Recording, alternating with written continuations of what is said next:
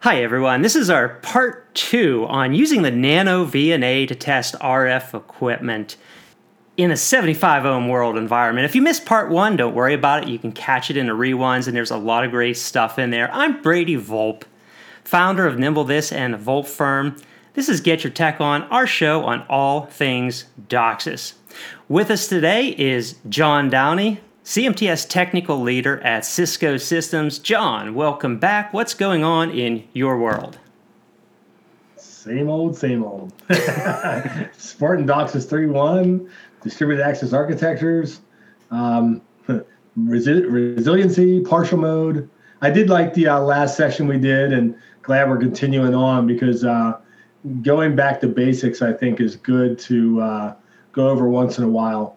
You know, you just sometimes forget or you when you hear something the second third fourth time it'll finally sink in or if you hear it a different way or from someone else so uh, going over uh, just rf basic stuff i think is good yeah, and, and we got a lot of good feedback from the last episode. Uh, I think, and and this is definitely a different way of presenting it. So for everyone watching, please do uh, put your comments in the chat window. We've got that online. We'll take questions. If you want to see something we're testing, let us know. Happy to do that.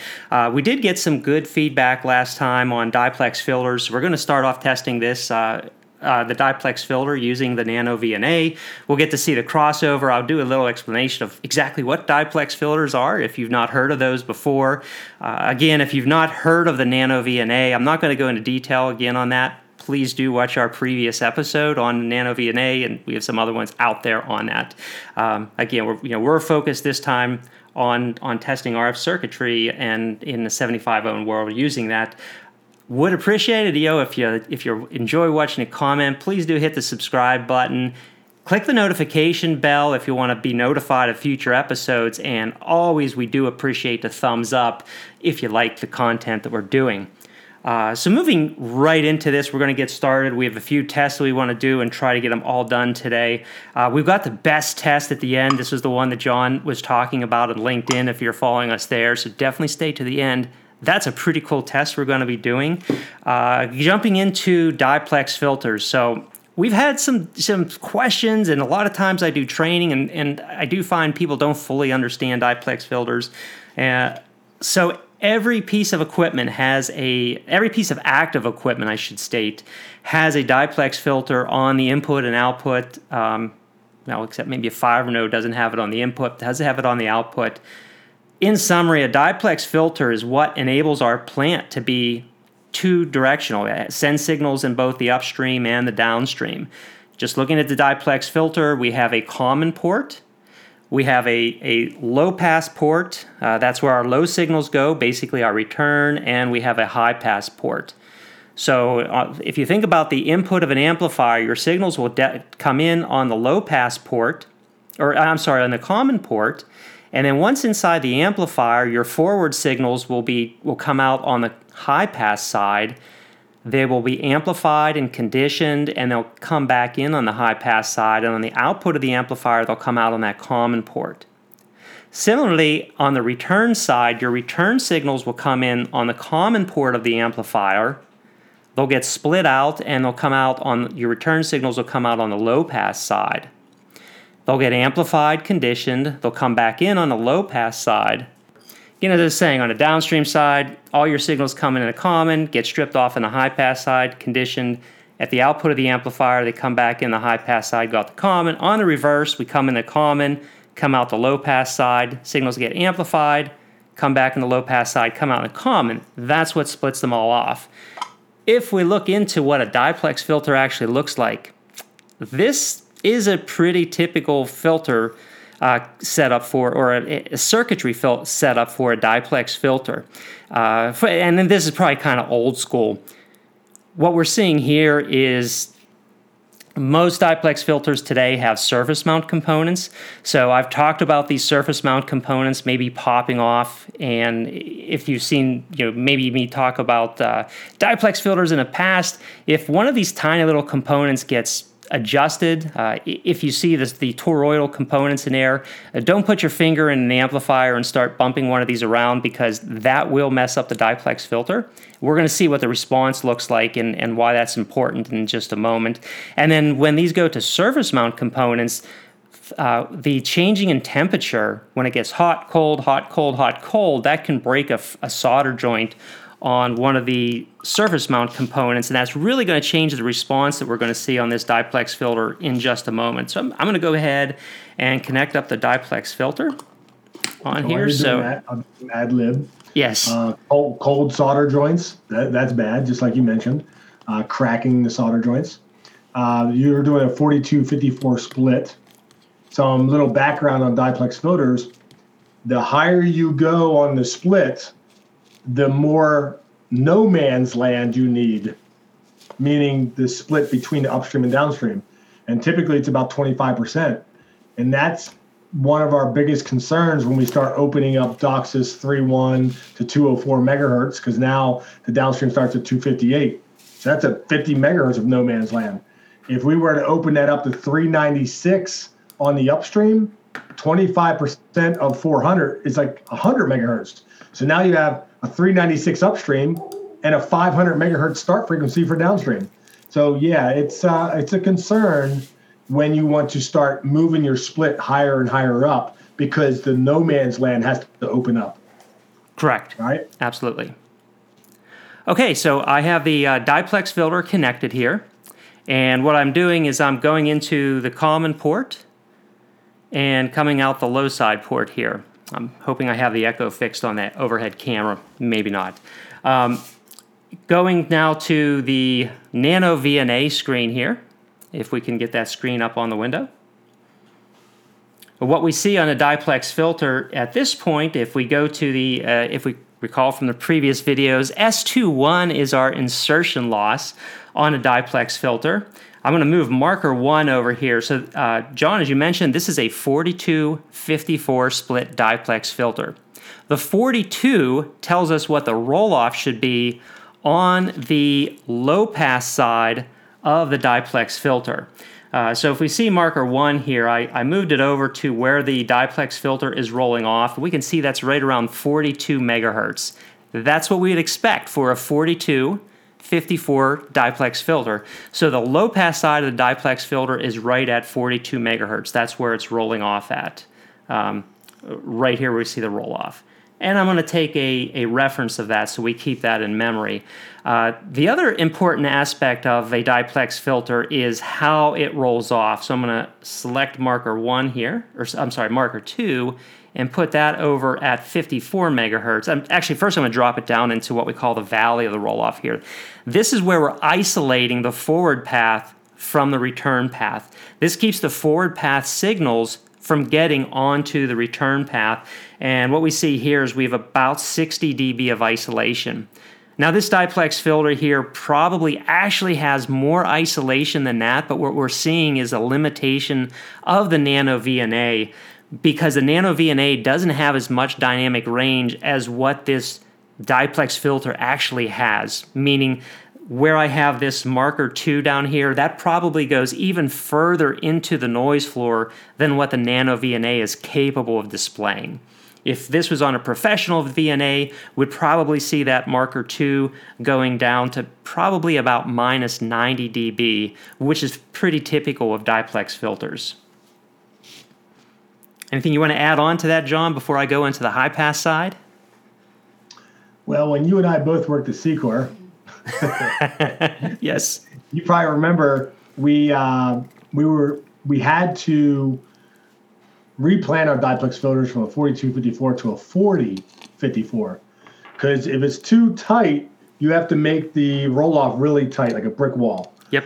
If you loosen it up to 40 megahertz, you could you could ease off on the 54 brick wall.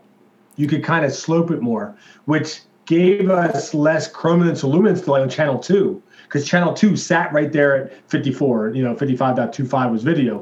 But the chrominance luminance delay was, they used to call it the comic book effect. The color would start smearing away from the black and white. On channel and once two. you got past, yeah, on channel two, just channel Yep. two. So we had to loosen up the diplex filter, so channel two wouldn't get more than 170 nanoseconds of chrominance luminance delay, and we would see that after seven amps in cascade. So there were ways around that. One, you change the diplex filter. Two, you get rid of channel two. Three, you do a chrominance and luminance delay negative in the head end. So as you go through the amplifiers and halfway through, you're back to where you started. And then you can go and double your cascade and you're back to 170 nanoseconds, which was the FCC spec. Yeah, and, and, and I want to actually want to add some to that. It wasn't so much that we were loosening it up. What we were doing is we were taking the 4254 megahertz diplex filter and shifting it to a 4052 megahertz diplex filter. So the channel two, uh, it, which channel two starts at um, it, it's rides at 40, 54 megahertz by by moving it from 54 down to 42 megahertz that was allowing us to not have any it's basically we, we call it chrominance to luminance but it's basically group delay uh, at at 54 megahertz. So where by just moving that filter down to 52 megahertz it wasn't causing that ghosting effect a cartoon effect at uh, on channel 2 and so what i'm going to do now is i'm going to move to the high side uh, and we can actually talk about how you know kind of how that shift works so all I do is I take, uh, I don't have to move my channel zero. I can just move my channel one from the low side of the diplex filter. And remember, I set a reference on there. Um, so we'll still be able to see the low pass side, but now when we go to the Nano VNA screen, we'll be able to see the high pass side and the low pass side put together. And that kind of that shows the crossover that we're talking about here. Uh, so the blue line is still the low pass side of the diplex filter, and the, the yellow line is the high pass side of the diplex filter. And this kind of gives you the, the, the, the idea that the low pass and a high pass, they're crossing over really tight. And to build that circuitry to make that crossover, it, it's not it's not trivial. It's it's not simple to do for an RF engineer. And as you were talking, John, what we were, you know, like in the C-COR days, what we had to do is we would just move this crossover from 4254, a little lower in frequency, to 4052, uh, 4254 to 4052.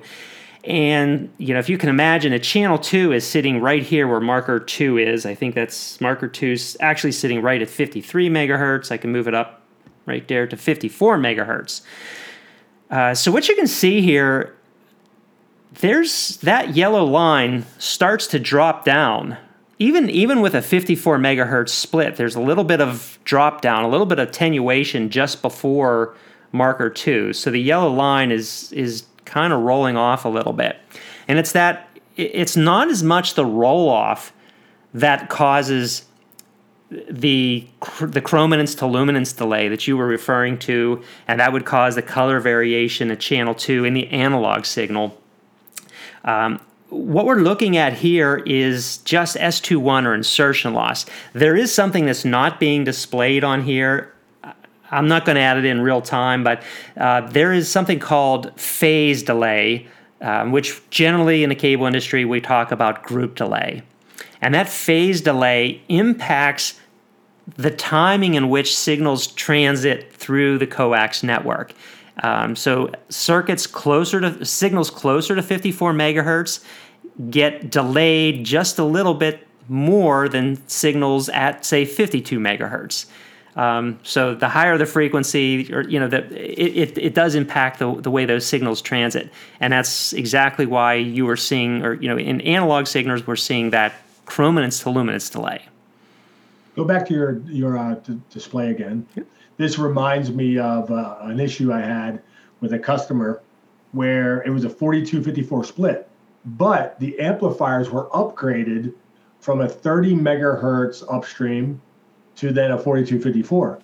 And all they did was create circuitry to take the 30 filter and on top of it build another filter to go to 42. So you had a 5 to 42 upstream but right at 30 megahertz was a crossover of two different filters on top of each other. And there was group delay and blow MER right at 30. So it wasn't even near the band edge of the filter per se, but not knowing that this filter was really two filters on top of each other uh, created a problem at 30 instead of at 42, where you would normally see group delay problems. Yes. So so taking exactly what you said, we there are times where in in cable plants there are legacy filters out there. There are 30 megahertz, you know, like a, maybe a 30, 52 megahertz filter out there um, from times where we weren't worried about transporting DOCSIS in the return. And what that causes, so you know, we see this blue line, it's happily going up to 42 megahertz and then rolling off. Imagine if that blue line only went up to 30 megahertz and rolled off. However, we are now running DOCSIS in a plant and we want to try to run a DOCSIS channel at maybe 35, 38 megahertz in a return. But that's simply not going to work because our low pass filter is only going out to 30 megahertz and then it's, it's cutting off. So trying to run a DOCSIS channel above 30 megahertz, it's absolutely not going to be able to reach the CMTS because uh, imagine, you know, imagine this is our 30 megahertz cutoff here where the blue signal is, and we're trying to run a DOCSIS carrier somewhere out here above that 30 megahertz cutoff. That signal is going to be attenuated by the low pass section of the diplex filter. And you know, maybe we have an old amplifier out there and we're trying to scratch our heads and say, why is that channel, why is that cable modem not able to support a channel higher than 30 megahertz? Well, we have to upgrade the filters in that amplifier. More than likely, we probably have to replace that entire amplifier. And sometimes it turned out to be the accessories. Yes. Upstream equalizers. Yes, we could right. have an old equalizer in there that doesn't yeah, go past 30 megahertz. Upstream and downstream equalizers, right? Yes. So the, the other thing that we see happen, which I was mentioning when I was describing this circuitry in the, the diplex filter itself, if one of these capacitors pops off or someone sticks a, a, a, finger in there and, and adjusts one of these inductors or breaks one of them off, the same thing could happen. This diplex filter that's going out to 42 megahertz if it misses a component or a component's misadjusted, now instead of going out to f- nice and flat out to 42 megahertz, maybe it only goes out to 36 megahertz, and then it starts to roll off. And we can see this with sweep equipment. Um, I've seen technicians use sweep equipment to actually see a diplex filter rolling off too early. The other place that we see it very often is using proactive network maintenance tools. And we'll see the group delay in the cable modems get really bad what what this group delay or this roll off in the diplex filter will do is cause cable modems to sometimes deregister. Uh, when we're using multiple upstreams, one of the upstreams will be either in a partial mode or an impair mode or maybe completely offline. And these are scenarios where subscribers will call in if they have a high speed tier. They'll say, I'm not getting the speeds I'm getting. It can cause issues with voice traffic, with real time traffic. It can cause a lot of uncorrectable code words. It basically causes a lot of issues. And it all goes back to the diplex filter not being tuned and, and, and working as designed.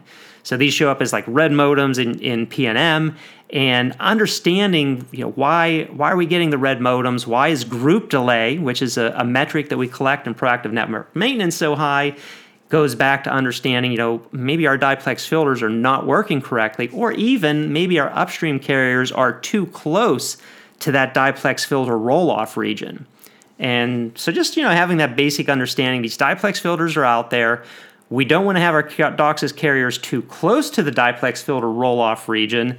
And then if we have bad diplex filters, we need to go out and replace those diplex filters. Or as you know, as John says, maybe we have a 30 megahertz diplex filter out there that we we have to replace. You're also you're also doing a perfect test where the other port is terminated at 75 ohms.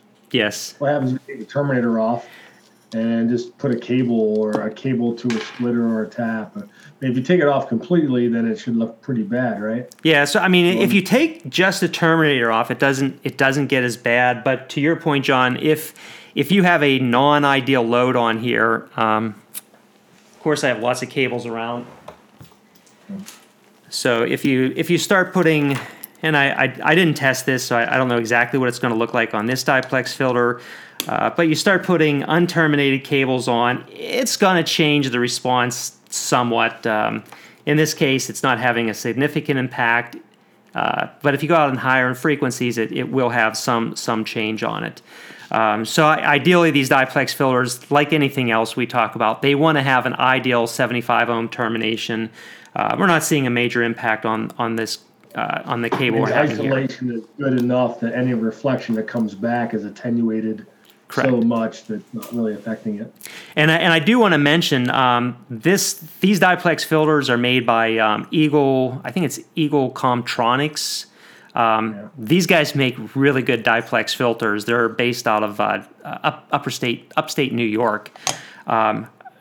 So I've I've generally got these anytime I'm doing anything in the head end. They're a very reliable diplex filter, so I, I do recommend them if anyone's looking for head end diplex filters. Mm-hmm. So, anything else from your perspective on diplex filters, John?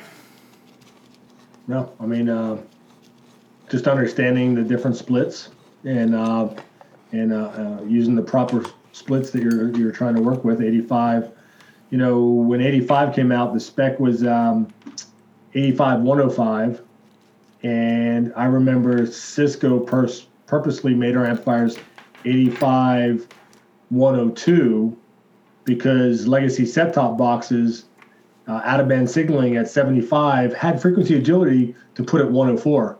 So Comcast wanted to have their downstream set top box signal at 104, and an 85 105 would notch it out and it wouldn't work. So we had to make our diplex filters 85 102 on purpose. So we tightened it up just a little bit just to squeeze in their out of band signal for their legacy set top box at 104. Yep.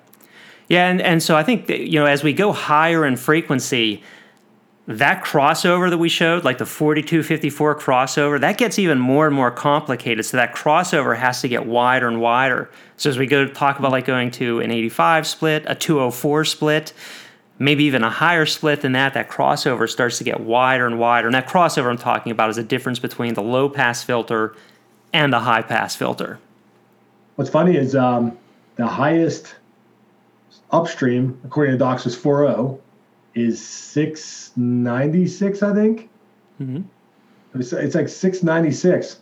25% of 696, so 700, one fourth of 700 is over 150 megahertz.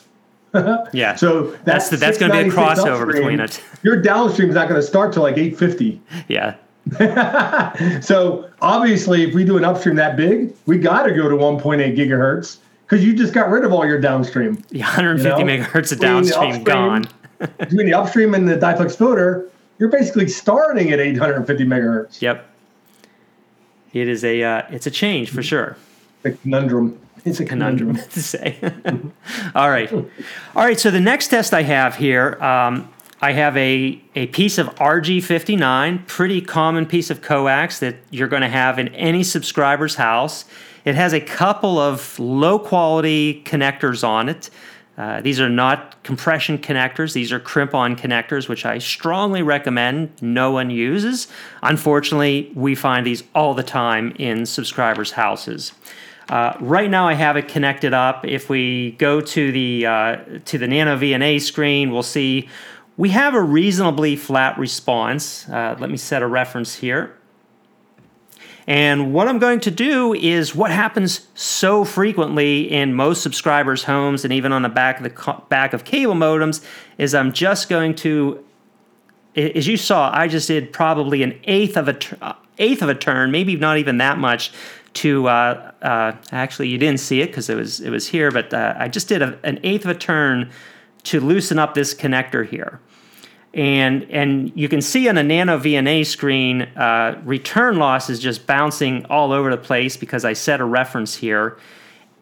Just as I kind of shake the cable here, this is a problem that happens very very frequently to subscribers. And subscribers will start complaining, you know, my modem's gone offline, I'm having speed issues, I'm having voice issues if I turn it another, just a, a, fraction of a turn here, you can see what starts to happen in the, in the low frequency. And I, I almost have to just put it down to, I'll just drop it down.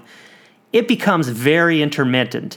And, and this goes on to one of the reports that we use called the intermittent modem report, where the modem's transmit power will start to fluctuate a lot. And now you just saw, you saw very shortly there how the uh, the low frequency can bounce around a lot. And yes, so we're seeing a lot of intermittent things occur on this modem, particularly in the insertion loss. And remember, this connector is, I did not loosen this connector more than a quarter of a turn right now. So imagine the frustration of the technician when they go to this subscriber's house who's been complaining about their poor quality service. The technician might measure at the at the drop or at the ground block. Things will be fine. They might even go in and measure at the cable modem, and depending on exactly when they measure, things might be fine at the cable modem finding this loose connector is going to be really really difficult And you can see i am my hands are free i'm not touching the loose connector but you can continuously see how return loss is getting really bad and sometimes good and also insertion loss is getting better and worse at different times and now you know i'm going to simulate like the dog running over the cable so all i did is I, I just adjusted that connector just a little bit and if i just bounce it around a little bit and I and I, I make the analogy quite often. You know, the dog runs over the cable, a, a kid walks over the cable, and that will. I mean, it's enough to cause major impacts uh, on this cable. If this cable happens to be, you know, maybe this is a drop cable, so every time the wind blows, this cable, again, that that loose connector is going to get just slight variations in it and we can see sometimes it's as we sweep through, we're going to notice it more at the high frequency or notice it more at the low frequency. Oftentimes, it's going to be more impacted at low frequencies than it will high frequencies because we say low frequencies can't jump, high frequencies can't swim. The jump aspect of this is that we have we have an intermittent grounding issue here. And so the low frequencies will very often get impacted more than high frequencies because we just don't have a good ground. So we, when you talk about low frequencies can't jump, you're really talking about uh, a, a jumping across the center conductor crack, not really the ground. The ground issue can create suckouts throughout the whole spectrum. Um, but when we talk about high frequencies can't swim, yeah, I mean, some of the signals get grounded off to ground because the water is a conductor at some point, especially when the aluminum housing starts getting corrosion and salt. Now you have a conducting water in there with higher signals are getting blocked, so they can't swim. Uh, lower frequencies can still go through the center conductor, whereas a crack, you know, in the center conductor to the seizure screw, uh, the lower frequencies can't make the jump, but the higher frequencies can. Um, so you see low and roll off, right? That reminded me also of. Um, uh, can you go back to your display? Sure. Um, um so the the insertion loss changing on the fly and how that relates to the CMTS. Let's say it's a DOCSIS 2 modem, and I'm getting ready to send the station maintenance to that modem every 15, 20 seconds. And I see the modems hitting my CMTS at minus three. I'm saying, all right, jack your levels up by plus three. Then the connector changes and it's like, no, now I need you at minus three. Now I need you at plus three. Yes. So when we do that communication, we do every 15, 20 seconds but if it's not successful, we go into a fast mode every one second. We're like, change, change. No, change the other way. No, change the other way. you know, you're not, once we hit like three or four changes in a row that are not stabilizing, you'll see an asterisk next to the receive level on the CMTS. Mm-hmm. So if you do a show cable modem command, you instead of an exclamation point showing max power, you'll see an asterisk which indicates it's going into a noise averaging mode. So if you see a lot of these uh, upstream receive levels bouncing around and a little asterisk, it's because the CMTS determined it was bouncing around, and we're going to kind of average it out a little bit because I can't waste my time telling like 10,000 modems to adjust their levels every one second. You know, I want to check their levels every 15, 20 seconds and move on.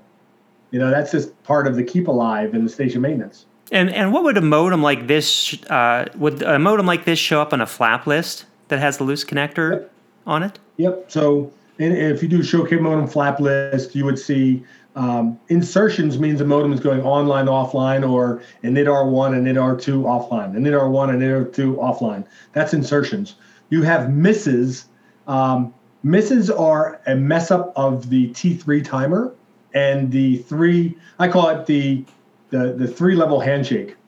You know, the, the CMTS uh, talks to the modem. Modem talks back. CMTS is like, okay, it's a three level, ha- three layer, three level handshake.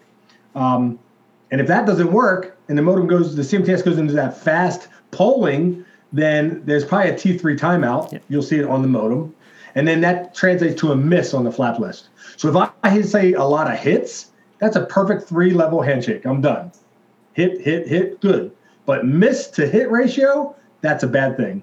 If I get five misses for every one hit, that meant the CMTS went into like that fast mode five times in a row. Change your level, change your level, change your level, change your level. Shit, I'm moving on to someone else because I get I'm wasting my time with you. So Yeah. now it's in the flap list, uh, and now I should be able to track that with the flap list and look at the modem for T3 timeouts and stuff like that. Yeah, and that's I wanted to hit on that. Like this is our T3 timeout generator right here because I mean people ask about that all the time, and I'm like loose connectors, bad cables, loose connectors. Does tight, and all it takes is a quarter turn on that connector, and now I can move it around. Ah, that that is a you know it's not an ideal connector, but you can see we're not getting those big big jumps like we were before as I move this connector around. I think there's still some issues with this connector just because it is a compression connector, but now that I've tightened it up, I can move it around and, and we're not seeing those big dropouts like we like we were before. Right? Our our return loss has gotten much better. We're we're below the blue line. The blue line's the reference line, but all it took was me tightening it up and and I just fixed all the issues that this customer has been calling in about. I, ideally, the way we do it is call the customer and say, "Hey, tighten up all your customers." We train our customers better, but that's that's a bit more difficult. So, T3 timeouts, tighten your connectors. Yep. Yeah, T4 would be more relegated to downstream problems because uh, if, if you have 16 misses in a row, then yeah, the CMTS will quit talking to the modem, and then it'll get a T4 timeout and it'll start rescanning downstream. So yeah, T3 upstream problem, T4 downstream problem usually. All right. So I've got another piece of cable here, John. This is the mystery cable for you. You have to try to figure out what the problem with this cable is. As I, oh, let me uh, clear my reference out here. Uh, reset my reference. To stump the chump. This is Stump the Chump. Yeah, this is this is the uh, the surprise that I said that I had for you. See if you can figure out. And and this is uh, this is a piece of RG6 cable. So this would be like a drop cable. It has compression fittings on every end. Um, oh no. Boy, this this test is not going to work out like it was. I had expected it to. So Had some water in it. yeah, yeah. This is my water-filled cable. Unfortunately, it dried out. so this test is not as exciting as it was going to be. Um, we'll have to we'll have to repeat this one at a later time because it's Dunk it in some it's it, it was water-filled cable that is now dry cable, which makes it a very unexciting test. We'll work on this one later. Um, you know what I'll do is I'll see if I can. Let me put it back in some water, and we'll see if I've we can also just. seen where um, customers or say the tech is prepping the cable for the home use or the ground block, and they're putting a connector on, and some center conductors, some manufacturers have like a thin film on the center conductor, and you should be able to pull it off like your finger fingernails. Um, I've seen that film act like a 6 dB pad. There was just enough film on the center conductor to act like padding, like at 6 dB. Right. And Almost exactly 6 dB, which was crazy because it's like it looked like an actual pad was installed. Yep. And it turned Yeah, so- out, disconnect it, look at it, it's like, oh, that's not a very clean center conductor. And it's like, oh, there's like a Scrape film, off the corrosion. Yeah. All right. So the next test, John, this was the one that you suggested on LinkedIn, which I thought is pretty good. Uh, and and uh, you know we've come across this many times. It's it's the what happens if you take two splitters. Each one of these splitters has you know four and a half dB of loss in them. You connect them Yeah. together. You put a signal in. You get a signal out. What would be the loss through these? Yeah, in theory, you would think three and a half for one, three and a half for another, you lose seven dB. Should have about seven dB of loss through that, right? So Yeah, yeah. And, and when you would, when, that's what you would typically think. Right. Now, now what I did here is I, I cut these cables to be equal length, so they're they're phase matched. So the signals. Well, let, us see what happens here on our insertion loss. So we put these together. Put the goes in to the goes out.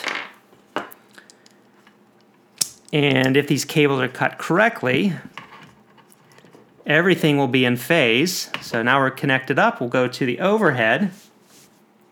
We'll go to the nano VNA. And what we see is our actual loss for our marker 1 here is 0.62 dB. So we're only losing 6 tenths of a dB through this system.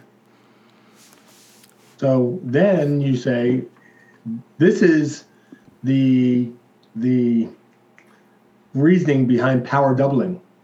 Remember power parallel hybrid devices, power doubling? And we talked when we had Corvus on, we talked about power doubling hybrids. Yep.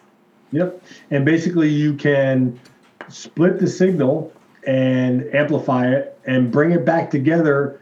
As long as those two paths are exact same length and the signal adds back in phase, then the splitter you're combining actually combines the power and has zero dB loss. It actually has three dB gain. Yep. So you lose three and a half on the first splitter, but you gain three dB on the second splitter. Yes. So you're losing about a half a dB, right? And the coax loss. Yeah, and, and so if, if if you had any like you know just basic um, math theory where you talked about sine waves, if you have two sine waves that are exactly in phase with each other and you add those together, they double in amplitude. If you have two sine waves that are opposite in phase and you add those together, they subtract and create a flat line. They cancel each Yeah. other out.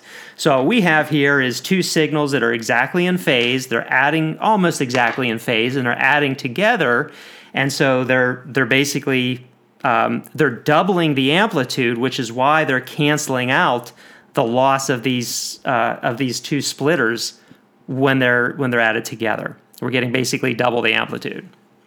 So now what we can do is um, just to prove ourselves right or to prove ourselves wrong. Uh, the first thing we can do is we can remove one of these cables. Uh, we'll do that at the end. Um, we'll remove one of these cables, and and that way people know that there's no magic here, that these splitters are actually working. Uh, but what I w- what I want to show is I'm gonna I'm gonna take off one of these cables, and I'm going to double the length of the cable, and we can see what happens there. So we'll take this one off. Well, So what do you think is going to happen when we double the length of the you're not gonna cable, John? 50%. If you doubled it, it would be back in phase again. So you need to do 50% longer. So one cable could be one foot and the other cable could be one and a half feet. Okay. Well, I'll just I'll go straight to your suggestion. I'll, I'll double the length of the cable. I'm not double it, but yeah. You know, 50% higher. Yeah. So here we go.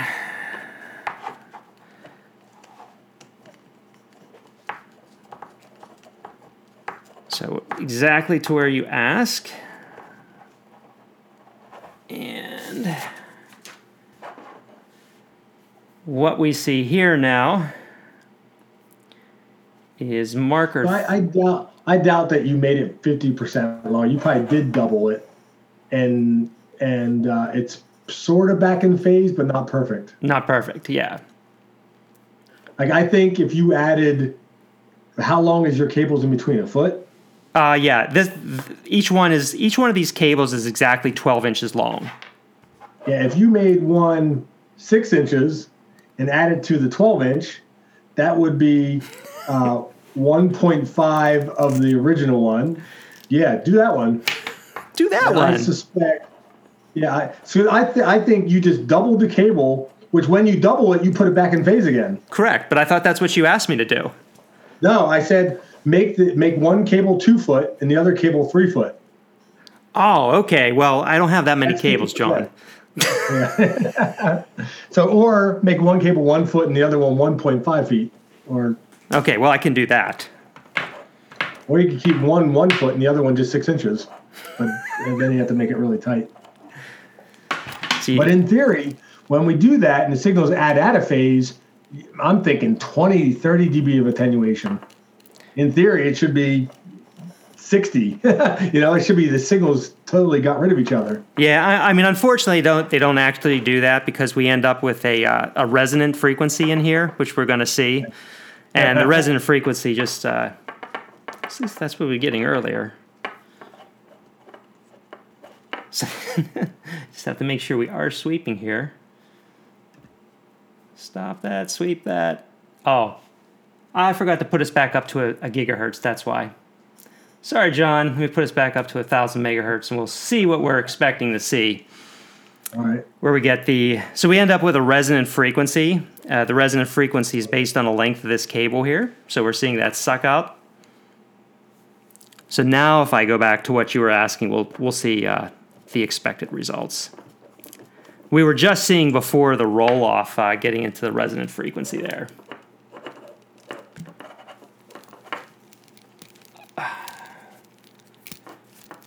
And so if we put the uh, twice the length of the What's cable, funny is by going through the two splitters without combining, you're losing the 7 dB we talked about. yeah, and you're seeing that right now, Yeah. just for one leg, but it's also unterminated. The uh, one splitter is. Uh, so putting on. So when we go uh, one foot on one end and three foot on the other, which is what I'm setting up right now, what we see is uh, multiple resonant frequencies. It kind of looks like a mess once I hook this up. And there we go. So I think this is more, um, I, and I think to your point, it's not precisely uh, 180 degrees out of phase, but we get close to it, and we we see the standing wave uh, that occurs when we have one cable. So so we're out of phase with each other basically. So one cable going through, the short cable going through and then the longer cable going through we end up with the signals now when they're adding up at the output they are they're basically out of phase um, they're not precisely 180 degrees out of phase but they're significantly out of phase and we end up with a standing wave in our insertion loss so uh, the first test shows when we have two cables that are pretty close to being in phase. To your point, John, we end up with very little insertion loss, you know, only eight tenths of a dB.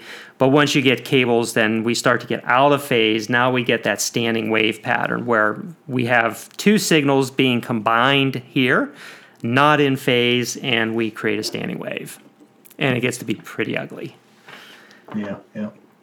So we we've actually I've actually run into customer environments, subscriber environments where um, subscribers are trying to do something similar to this because they think, well, if I combine two signals like my neighbor's signal and my signal together, um, I'm going to get higher signals combined, and it just doesn't work that way because we have this this phased environment going on where you know unless they know exactly what they're doing. And, and by the way you know it's just not not really ever going to happen where you're trying to borrow someone else's signal and your own signal and combine them together and and ever get them to go directly into phase like Well, that I had I had uh, a case like that. A customer, um, they had a four port tap, and the, the customer had low levels. So they're like, I have an empty port here, so let's just combine the two ports in the tap.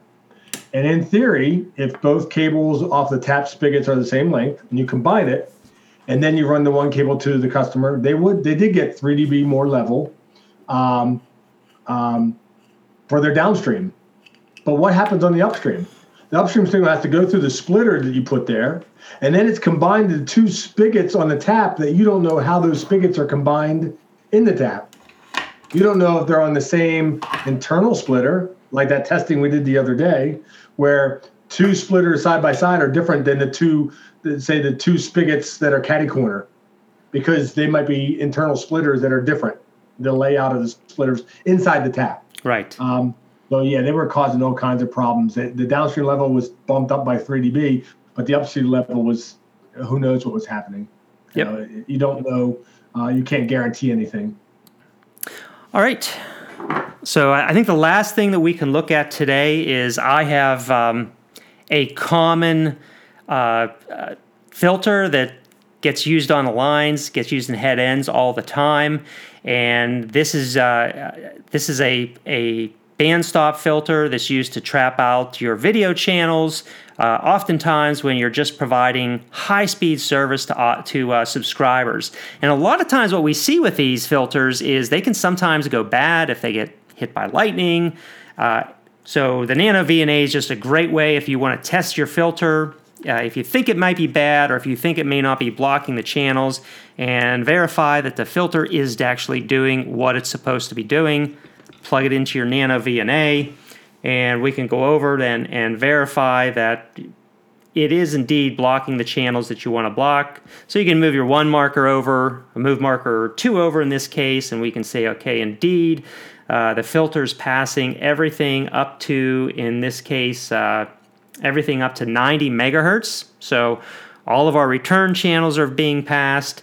Then we can see it it blocks everything out. Uh, so no nothing, no signals are going to be passed until we get back up to about 180 megahertz and then it's going to pass all the video channels between 180 and 200 megahertz and then here we can see it blocks out everything in this region. So any video channels that you don't want the subscriber to get into this region are going to be completely blocked out with good isolation all the way down to minus 40 dB. So no chance any set-top box or anything else is going to be able to pick up those signals. And then we move the marker further up and we can see right here around 470 megahertz and higher all of those channels are going to be passed, which are normally going to be your probably your DOCSIS channels uh, up above that range. So this would be a quick way that you can just go through and verify all the filters, make sure they're doing what they're expected to be see to, to be doing.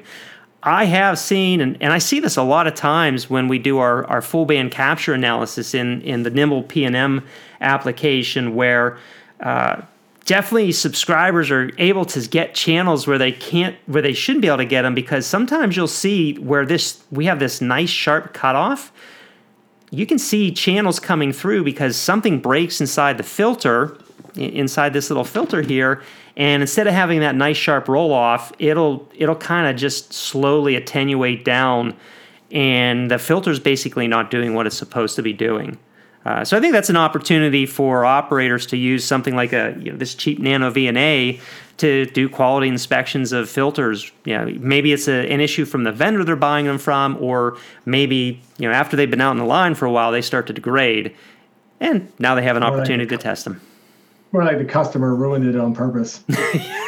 Wait, the subscriber ruined it on purpose, and I and I know that happens because I've I've read on sites they you know they talk about drilling through these and putting a piece of copper through them, so it's it, it does or, happen. Or I've heard of baking them or boiling them. Yep. You know, putting them in a boiling pot or baking them or trying to ruin the components. Running certain, uh, running electricity yeah. through them. There's there's a whole yeah. host of ways that uh, people have come up with bypassing these filters intentionally.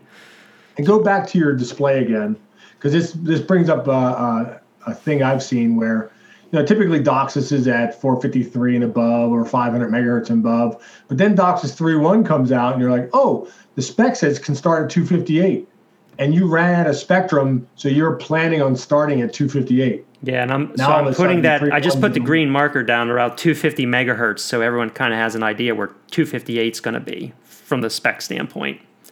Yeah. So there's cases where we do run into case, uh, you know, someone puts a through one modem in the house and they forgot about this filter. Got to go and find these filters. Yes. Yeah. yeah, and yeah, so and that's actually something we do with um, so, some of the new modeling we're doing with PNM is is to be able to go out and say, hey, you know, where are these filters out there? So you can do that as part of pre-checking, and and I mean that's basically a function of full band capture in the cable modems uh, even though your subscriber that you're looking at may not have a full band capture cable modem, their their neighbor may have a full band capture cable modem. So you can still have that visibility to say, well, you know, where are these filters located in my plant? Using that full band capture capability and modems to to do that and do that analysis for you to say, do I have a filter in that section of the plant or not, or maybe even my head end.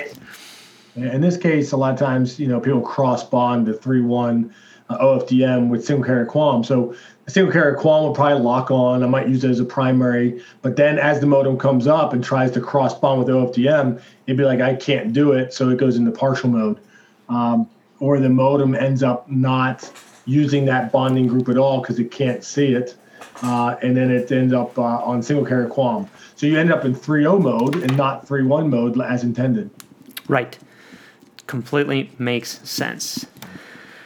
So, um, Well, I had this. Uh, I, put my cable, my water, my piece of cable back in water for a little while, and I just want to see if it had enough time to absorb it. The one one thing about coax cable, and and so we had Larry Wolcott on a while ago in a show, and he was talking about the water soak cable. Um, the bad thing about coax cable is if it has cracks or nicks in the she- the uh, outer shielding, which this piece of coax does, is coax will absorb water, and if it rains, rain will get in the coax. Um, that's the bad part. The good part is if you leave it out of the water too long, it will dry out, particularly if you're trying to do a demo. Uh, uh, it looks like I, I, put this coax back in water for just a few minutes, the time that we've been talking, and we can see this is this is why when it rains outside, plants get worse sometimes, and subscribers have problems. Um, so again, this is a this is a piece of RG6 coax. I have compression fittings in it. This piece of coax, um, Mia, if we could just quickly get the overhead on it. Yeah, you got the overhead there. Um, if you see, there's a. I just have the shield nicked on this coax, and all I did is I, I set this uh, I set this in water so the coax could absorb some water in there. And now if we go back to the VNA screen here you can see what the water does to that coax, John, and, and hopefully the subscribers can too. What, what was a real eye opener for me with uh, Larry, I didn't really think about it that much, is you know, we used the formula 492 times the velocity of propagation divided uh, by the, the periodicity, right? The separation in your spikes. To find a distance. The problem is the velocity of propagation changes when there's water yes. in the dielectric. And it's not just dielectric anymore and the periodicity of these spikes changes as you go higher in frequency be, because as i mentioned before high high frequencies can't swim. So the higher the you go in frequency this periodicity actually changes. So when you're like trying to say well where is this water at? Or you know could i determine where the water at is at? Mm. that really screws us up too because if if we try to measure the distance between these spikes, they actually change as we get higher in frequency. But that actually can be used to our benefit because that helps us differentiate between does this piece of coax here have water in it or is it actually is it damaged? Now this piece of coax is damaged because it has a nick in the in the uh, outer conductor here, which is letting the water go in. But what it does is is because that periodicity changes, it lets us know this is a piece of coax that actually has water in it. And if I wait maybe a few hours or a few days, that water is going to dry out and I'm not going to be able to find it again. So from an actionability standpoint, I have to I have to know when to look for this coax. Of course, if it's if it's in the ground and it's you know constantly being surrounded by water, maybe it's always going to be like that, which is a bad thing for the customer. But this customer, if it's an aerial coax, this customer may only experience this problem when it rains, and it may be very intermittent for them. As we just Ooh. saw here, like a few minutes ago, I couldn't do this. I had to put it back in the water, let it sit for 10 minutes, like a, a during a, a, an hour long rainstorm. And then this customer service is going to go to crap. At the high frequencies, as you can see on the screen there, it's horrible. Absolutely horrible. Didn't Larry also mentioned that if that water freezes, it, it doesn't look so bad. It, yeah, if it freezes, it gets a little better, um, but it it doesn't fix it. It doesn't take it away. Uh, it just gets a little better. Then when, but the water's not going to go away. When it thaws out, it's going to get really bad again. So depending on climates, it's definitely going to yeah. have impacts as well. So um, yeah, that's water soak cable. It is definitely an impact. Uh, I definitely want to say, you know, thanks to Larry and his team for identifying this as something even new that we can add to our proactive na- network maintenance programs to be able to identify these types of impairments. And using the nano VNA is just a way that we can test it in the labs and do more evaluations and and do this type of type of cool work. This neat stuff that we can do with it. So it's cool, it's fun. The Nano VNA just gives us more visibility into it. And as I said before, it's a great training tool. It's a great tool for operators to use for this type of stuff. Costs 35 bucks. Take it out in the field, do full fun stuff with it. I think it's just good. It, it, the visual drives home the information and and uh, the theory. Yes, right? we could talk theory all day, but when you actually see it working uh, and it works out sort of the way you expected, um, and you can make sense of it, Yep, absolutely. Um, all right, so uh, some comments in the chat room here um, from uh, Green. It says, uh, "Could you do a bad repair on a cut cable, like tape the copper core together and twist the shielding together? How people do such bad repairs." you know, Green, you're absolutely correct. That stuff does happen. I, th- I think you know exactly. I, I, know exactly what you're talking about. Um, uh, you know what? We're if we we we're at, we're at time. We're at uh, just a few minutes before the hour. So I mean, what he what you're what you're talking about is actually correct. Where people just cut the line and they they twist the center conductor together. They twist the shielding con- together. I think that'd be an, an, another test that we could do, maybe, maybe, at another time, another podcast or another live stream we're doing, John. But uh, I have to imagine the reflections, the return loss on that, and the insertion loss has to look awfully, awfully. Yeah. Nasty. Like how, how, do you get back to 75 ohms at that point? you, you can't. you, you have no dielectric. Yeah. You have no dielectric. You don't have proper spacing. Uh, the, the 75 ohms is is related to the center conductor size, uh, the outer conductor difference or distance from the center conductor, and the dielectric in between. Yep. And you're going to tell me you're going to take a center conductor and wrap it together, and and the outer conductor you're going to try to braid it back. Yeah. Uh, but I mean, how many? I've seen it so many times where you just pull yeah. something up and it's like center conductor twist, and they sometimes they even go the extra length and they put wire connect, c- connectors on it, just for good measure. so, all right. Well, John, uh, thank you for your time. This was an interesting episode. Thanks for everyone on a chat room. Thanks for catching our echo too. We got that cleared up. And uh, this was fun. I enjoyed it. Thanks for everyone for watching, and we'll be back soon for more on Get Your Tech On, our show on all things DOCSIS. So, so long. See you next time. All right. Take care.